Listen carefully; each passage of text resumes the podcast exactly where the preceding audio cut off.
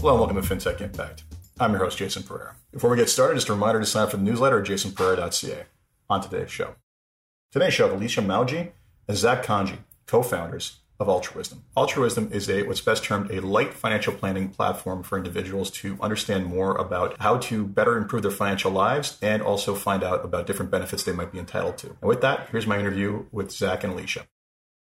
Alicia and Zach, thanks for taking the time. Thanks for having us. Yes, you are my first uh, COVID quarantine interview. So, uh, whenever this airs, this was done while the world was falling apart, and hopefully uh, everybody hears it. Who's hearing us now is hearing it in better times. so, Alicia and Zach, tell us about Altruism. So, Altruism is an online platform that provides Canadians with independent financial education and life advice. We have a lot of curated lessons, powerful tools, and action items for people to follow.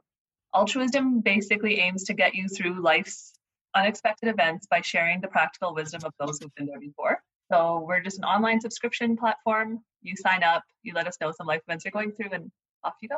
So excellent. That all sounds great and all sounds like you're trying to help people. So tell me about the origin of this company. Where did the idea come from? Well, Alicia and I, we've been working in the wealth management industry for about 10 years. And uh, through our offices, we've seen a lot of our clients come in with uh, not only investment questions, but a lot of questions around their their life events and financial advice regarding their life events. So in fact, like their investment questions are usually at the bottom of their list. They're really concerned about like their life situation and how their finances are going to impact those situations. So we thought we have a lot of clients who come in with these questions and usually most of the financial advisors that give really good advice around these challenges and situations are conditioning this advice to the asset level of the client. Mm-hmm. And we thought, you know what, we have a lot of friends and a lot of there are a lot of Canadians out there that don't have such high asset levels who, who don't really get the advice they should be getting. Mm-hmm. So we thought in our age, why not use technology to deliver that information to all Canadians, regardless of asset level, so that everybody gets that equitable footing and gets really good advice when they need it. So, I mean, what you're defining there is something that's colloquially known as the advice gap. Now, we can debate where that gap exists because I don't think it exists on the investment side because you can open up a robo advisor account for a dollar. When it comes to actually getting advice, that there is a gap there. So, you're looking to basically provide this through an affordable means of implementation. So, first of all, let me commend you on that because as someone who fights for the ban on embedded compensation and full disclosure of compensation within this country, oftentimes we get the, oh, we won't be able to help these people if we can't ding them for 7% on the back end. And I keep saying the reason why people think that is because this country has been held back by its compensation models. And if we just got rid of them, entrepreneurs such as yourselves would come up with new ways to help service and better people and provide that service. So thank you for being ahead of the curve on that, because that's sort of financial advice and just advice in general around life is something that's valuable that needs to be more democratized. And we're not going to get there if we just keep on trying to live in the old paradigm. So that's my rant. Let's go back to what it is you do. So I am someone who comes across you guys and basically tell me what the experience start to finish. I want to, I, I'll go to your website. What am I going to see? What am I going to learn? Why am I going to sign up? Sure. So we're focused entirely around life events. And so when you come in, hopefully at some point you end up on our register page or you attempt to sign up. Mm-hmm. And when you do, you're going to be put through an onboarding process. And that onboarding finds out a little bit of information about you and more importantly, identifies life events you're going through. Um, we're constantly changing our life, our onboarding as well to get to know our our customers even better and to be able to serve them more even more tailored information mm-hmm. and then once you are finished that you're presented with this dashboard and it basically covers the life events you've chosen we've taken in the information we need to know about you and then we've presented back a series of actions and steps you can take. And they're organized in four key areas. So the first one is a set of checklists. And so depending on the life events you've picked, we tell you different steps you can take through checklists. And so that's kind of like the true north when you come on the site and you kind of start with the checklist usually. Then we have what we call our wisdom collective. So what we put there is our case studies. And in my opinion, that's one of the best parts of the site. It's all past member stories, which we've changed the names and the details of, or mm-hmm. even just past stories we've heard before of how people have gotten through really complex life situations. So we we purposely look for stories that have multiple life events in them and believe it or not many families have that and multiple issues, multiple characters. It's complicated, there's feelings involved, there's all kinds of emotions running around and those are the cases we choose to tell. And we you do could that have an entire section on COVID crisis support in a couple of weeks. oh, yeah, we also we actually um I mean I'll come back to this in a second, but we actually did start a whole COVID life event because it was just so demanded right away. And it really is a life event. It just happens to be that all of us are going through it together. So that one's been really popular for us right now, of course. But yeah, the, the case studies are really good because you get to see how somebody else handled it. But then we also guide you to say, if there's anything about this case that's similar to your life, these are the steps you can use to to solve it in your life. And here's all the information throughout the site. So it guides them in that way. So, we, so basically, whether they whether they go to the initial checklist, which basically is going to guide them through the process, or whether they read the narrative that you know speaks to them and is very powerful to them you're still re- you're still funneling them back to okay so this is how you get back to it. Yeah exactly. It's it, the whole the whole platform is extremely action driven mm-hmm. we're ba- we're basically always trying to get them to take steps. And the reason we were so persistent on that is because we noticed first of all that when we started this there's a lot of static content out there and people will read a bunch of stuff and then in their minds they get this feeling that I've done something and I've accomplished something because I've read an article about it. And in fact, you no, yeah, there's, there's, a, there's a checkbox section next to you know, there may be a bullet, but it really should be an empty box to be ticked off. exactly. It's sort of this trick our minds play on us. And so that's why we're so focused on action. We drive everything back to action. And that's why I like our last two sections. They're more the tools side of the site. So we've got a benefit repository that looks at information that we've taken about you and suggests benefits that you're going to be eligible for. Again, the reason we created this is just born out of our own experience that we would see so many clients in our work that you know maybe eligible for CPP, they're struggling, but they just won't fill out the forms and won't take the money that's sitting on the table or things like or that. Like, right? you know, disability tax credit where so many people qualify for it have no idea they would qualify for it. Exactly. And so we're always trying to push them ones that they don't understand or know about. There are federal ones, provincial ones, and also a lot of local resources. And a bunch of new ones now. yeah, exactly. And that's the thing. We're even going to put in updates on all of our like updates for the EI and everything because it's changing so much right now.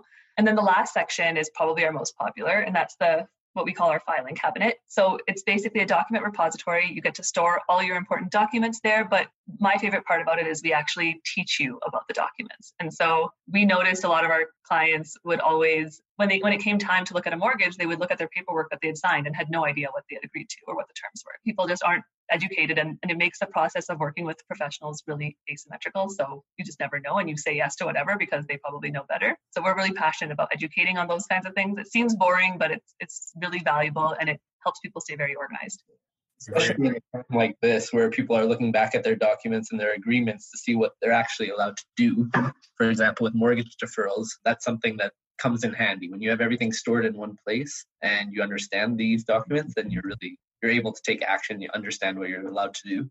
So yeah. with the filing cabinet, just to uh, elaborate on that, actually building out a standalone filing cabinet app right now mm-hmm. because we think that while we do see the popularity in it, but we do believe that, you know, if it was standalone, if you could access it from your phone and use it as an app and just take a picture of your documents and have them stored and also learn about it, we can really capture a lot of data about the member and then be able to deliver really good recommendations on like what you should be doing and then start incorporating all our checklists and benefits within that so that's something that we're looking forward to to completing in the next couple months here Good. I mean, as someone who's hyper digitally organized. Uh, I'm often astonished when I go to do anything involving financing or any kind of contractual work or whatever, and I basically get nothing but compliments because they're like, "Wow, you got me like everything in record time." It's like, well, where do the people keep this stuff? Like, I don't understand, right? Yeah, and a lot of a lot of people keep it in their Google Drive or Dropbox, which is really good if you're if you're organized and you can. Yep. have the right folders but this allows like it creates a directory for you so you know where to store yep and it's pretty much organizing your financial life for you with the ability to share it all with your advisors. So. There's a tremendous amount of value to that. So uh, let's let's go through a couple of these examples. This is interesting. So first off, I like the fact that you've done case studies, and I got to tell you, as someone who's written in newspapers on case studies, the ones that you know people would pick up, the misnomer is they think you know you appear in a case study in the Globe and Mail, and you're going to get all this business out of it. And that's usually not the case. What happens is is that the ones that resonate with a certain type of person those are the people who call. Like they have literally had people say, you know what, I actually clipped that out because that person was me.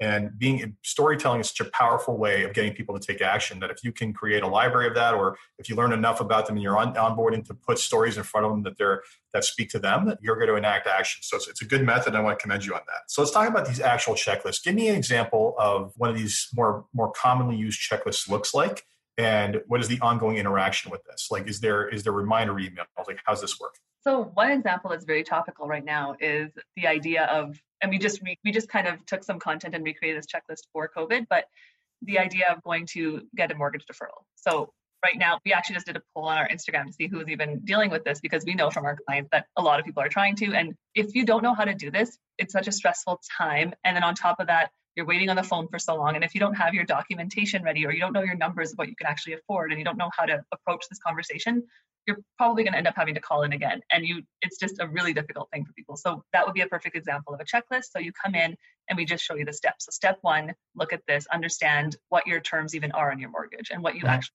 pay step two identify what your budget and what your cash flow is going to look like. So do you qualify for ei how much are you going to get? Do you have any savings? What can that contribute to it? Like what costs can you take away? Can you cut your utilities for a while? Which things can mm-hmm. be negotiated. Number three when you're getting ready to speak to your lender frankly just understand that what, what they're going through and understand that the rules for them are changing every day too. The banks are mm-hmm. not giving them clear guidelines on what they can and cannot allow it's difficult it's all case by case so you know try to be courteous and then going from there we have a list of um, like really great questions that we were able to ask a bunch of different mortgage brokers on ways you can initiate negotiation. So accepting that you don't have to take the first no that they give you and you don't have to take the first option they give you and what are questions you can ask that actually open up that conversation. And then helping you to actually understand what those things mean too. So you know what you're asking about. For me, it's interesting you, you mentioned the entire the change, and, and that's just that's just not in crisis uh, situations. I've yeah. had clients who literally have gone in and you know been told they were going to get X mortgage, and then two weeks later the guys say, "Well, we can't help you anymore." And it's rules change all the time, and, and it's not often the person you're speaking to's issue. It's it's you know what a mandate comes down from from on high, and that deal's now off the table, right? So mm-hmm. uh, it's important people understand that that's just that's just normal. That's not anything personal. Yeah. And in terms of trying to get people to take action on these steps, what we're trying to do is something with like a checklist like this is as they're going through each of the steps, whether it's a task they need to perform online, like reading one of our blogs or or case studies where they can mark it as complete, or whether they need to go offline and call their lender to figure out if they can get a deferral, those can all be tracked. So if they're stuck on one of the steps, we can see that and then we can reach out to them to make sure that we can help them whatever friction points they're trying to they're going through we can help them overcome that. So that's where we use the technology a lot is to try to figure out what the state of our member is where they're getting stuck and how can we help. So how much human interaction is involved here? So right now there isn't a lot outside of our current chatbot. So if you're stuck right now, we can see that you're stuck on a checklist on a step. We can reach out to you via email and then we can start interacting via the chatbot. However, we are testing out a coaching model. So we liken this to if you're just using the platform, you're going to your gym and you're working out. But if you do sign up for the coaching model, then you're pretty much getting a personal trainer and we're taking you through the steps of what you need to do and we're keeping you accountable. Every day we're setting goals with you of what you need to complete and following up. So that's something that we're testing out. We have right now about 20 people on that testing on that test right now and it's going really well. It just obviously we have to think about scaling it and having the manpower to really make that happen. But I think there needs to be a human element for a lot of people when it comes to this. Whether that's using yeah. the chat or whether that's actually getting people to call in and do weekly check-ins that's something we need to figure out you thought about like some sort of motherly looking like animation that looks very mm-hmm. disappointing in you when you don't I like the paper clip would be nice yeah. yeah. oh not clippy just do not bring it clippy deserves to be in, in, the in the digital graveyard forever but yeah the equivalent of a like little little grandma animation like i'm very disappointed in you something like that just to guilt you into it but but overall Good. No, it's it's interesting because I think about you know you've clearly done the smart work of digitizing. You, it's interesting. Other other models start off with the high touch first and then try to figure out how to make it profitable by digitizing it. You've started off the other way around, which is, I think, speaks better to figuring out the model and, and figuring out where the holes are and scaling it from there. So tell me, so the price tell point, what are people paying should they decide to sign up for your site and your service? So right now, the quick answer is if you're just if we're selling B2C, so you just come across the site and you want to sign up, it's nine dollars a month. So we kept it a subscription model partly because we want to remain independent. So we don't want to ever be in a position where we're selling product at the end of any recommendation. We don't mm-hmm. mind providing optionality to people if they need it and if we see value in that, but we don't want to be getting kickbacks. That was really important. And so the subscription model helps a lot with that transparency. People understand what they're paying for. That being said, we sell a lot more B2B and we definitely are well like happy to adjust that price based on the contracts we get. And we would rather have an organization paying for the platform and the end user using it for free. We find that works a lot better. So, what kind of organizations are you seeing benefit? Are you seeing partnering with you? So, it, it's very much all over the map. So, right now we're in conversations with some of the larger financial institutions, but we've partnered with a lot of other startups, um, specifically other fintechs as well, who maybe their core competency is not really content creation, but much more their technology. And we come in and say, okay, we're going to we're going to give you a way to serve your customers that's tailored to them based on you know, certain questions and then you get up to date content you don't have to worry about it. So that's a really compelling offering. We also yeah, i was actually going to say offline if you didn't say this that essentially you know the, even if you're direct selling you know, the value of what you've created here is, is is is multipliable against across every advisor in the country right? Like there's mm-hmm. there's got to be some sort you should be monetizing that way as well. And it's interesting the the price point you chose at nine point nine dollars a month is clearly very affordable but the fact that you're you're showing for over 450 federal, provincial, and local benefits people could could basically benefit from. I'm curious. Do you have any data on on the payback period of that nine dollars a month? Because even one of those benefits would more disability tax credit alone. If God forbid someone had that need for that but did have it, just mm-hmm. knowing that's there, that that pays for you guys like for the next what is that? So I think do the math quickly. Let's call it the next ten years, all in one tax credit in one year, right? So quite a. I would think you got a you know you have more than a ten x payback on a lot of cases. I would think.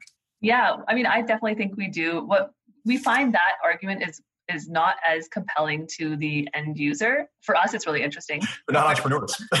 but where it becomes um, where it becomes really interesting is the on the coaching side because now it's not only are you having you know maybe you'll find that benefit yourself and maybe you'll apply for it but now you've actually got somebody there holding your hand through that process mm-hmm. and then we tell them whether it's by a review of your tax return whether it's through a benefit you apply for but we are like guaranteeing you're going to get that payback. And so we while we haven't said that publicly that's always our mission in our mind yeah. is how it that way. So for us it makes a lot of sense why they would want to pay that way. And then also as you mentioned like partnering with financial advisors i mean that's our that's our origin. And so for us we built this to help them because it's very difficult to be able to keep up with all of the stuff in addition to running an investment practice. And I can absolutely assure you, but I do not know 450 provincial tax, uh, uh federal and, and, local benefits. It's uh, you're right; it is complex. So, talking about the digitization, I mean, you have the, you have the intake questionnaires, but you just mentioned reviewing the tax uh, return. Is that a manual process still? Have you automated any of that? How's that looking? Right now, it's manual. It's only for coaching customers, not for the average. If you start looking at how do we use the technology to for example, the benefits, right? So in our backend, if we are able to mark that somebody is eligible for a certain benefit based on X requirements, we can then uh-huh. pull up another 20, 30 benefits that they would be eligible for. We could also take the, the information that we've taken from them on one benefit and populate the applications for other benefits. So it really allows us to use that technology to scale how much work we can do based on the information we get from one thing. So the more that somebody's using the platform, and the more information that we're getting, the better kind of filtration they're getting on their the action items, the benefits, everything else.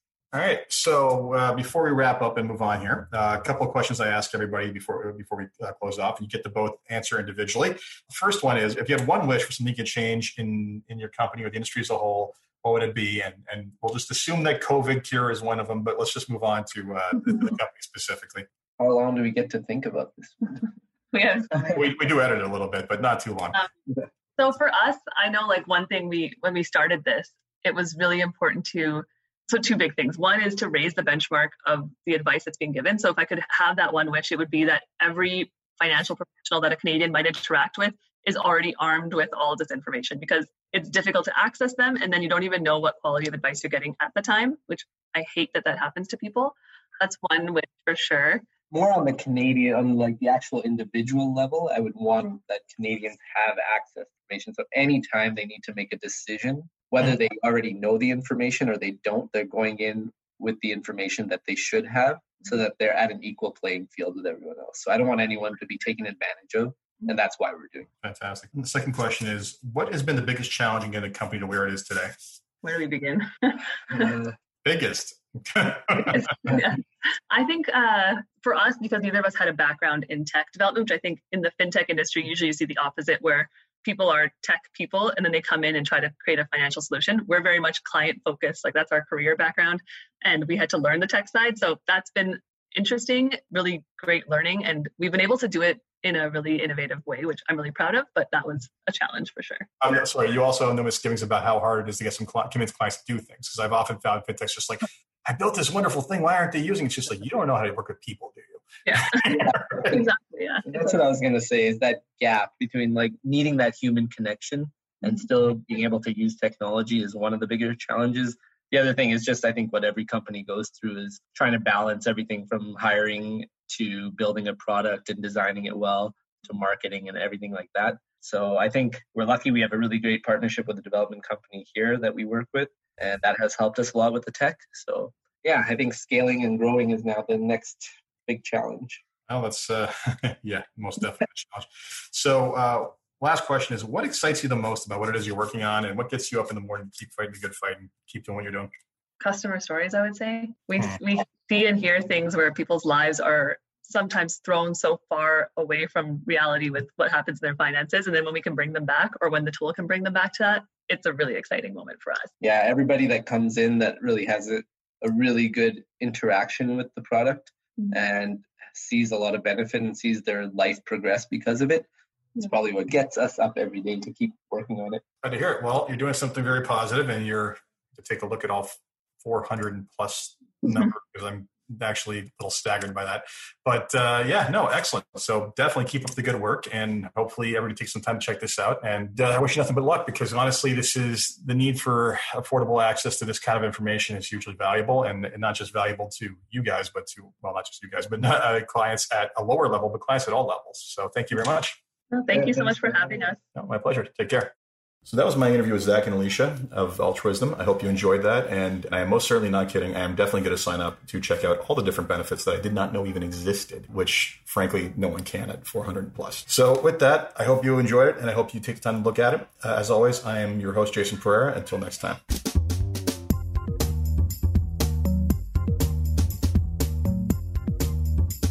This podcast was brought to you by Woodgate Financial, an award winning financial planning firm catering to high net worth individuals and their families. To learn more, go to woodgate.com. You can subscribe to this podcast on iTunes, Stitcher, and Google Play, or find more episodes at fintechimpact.co.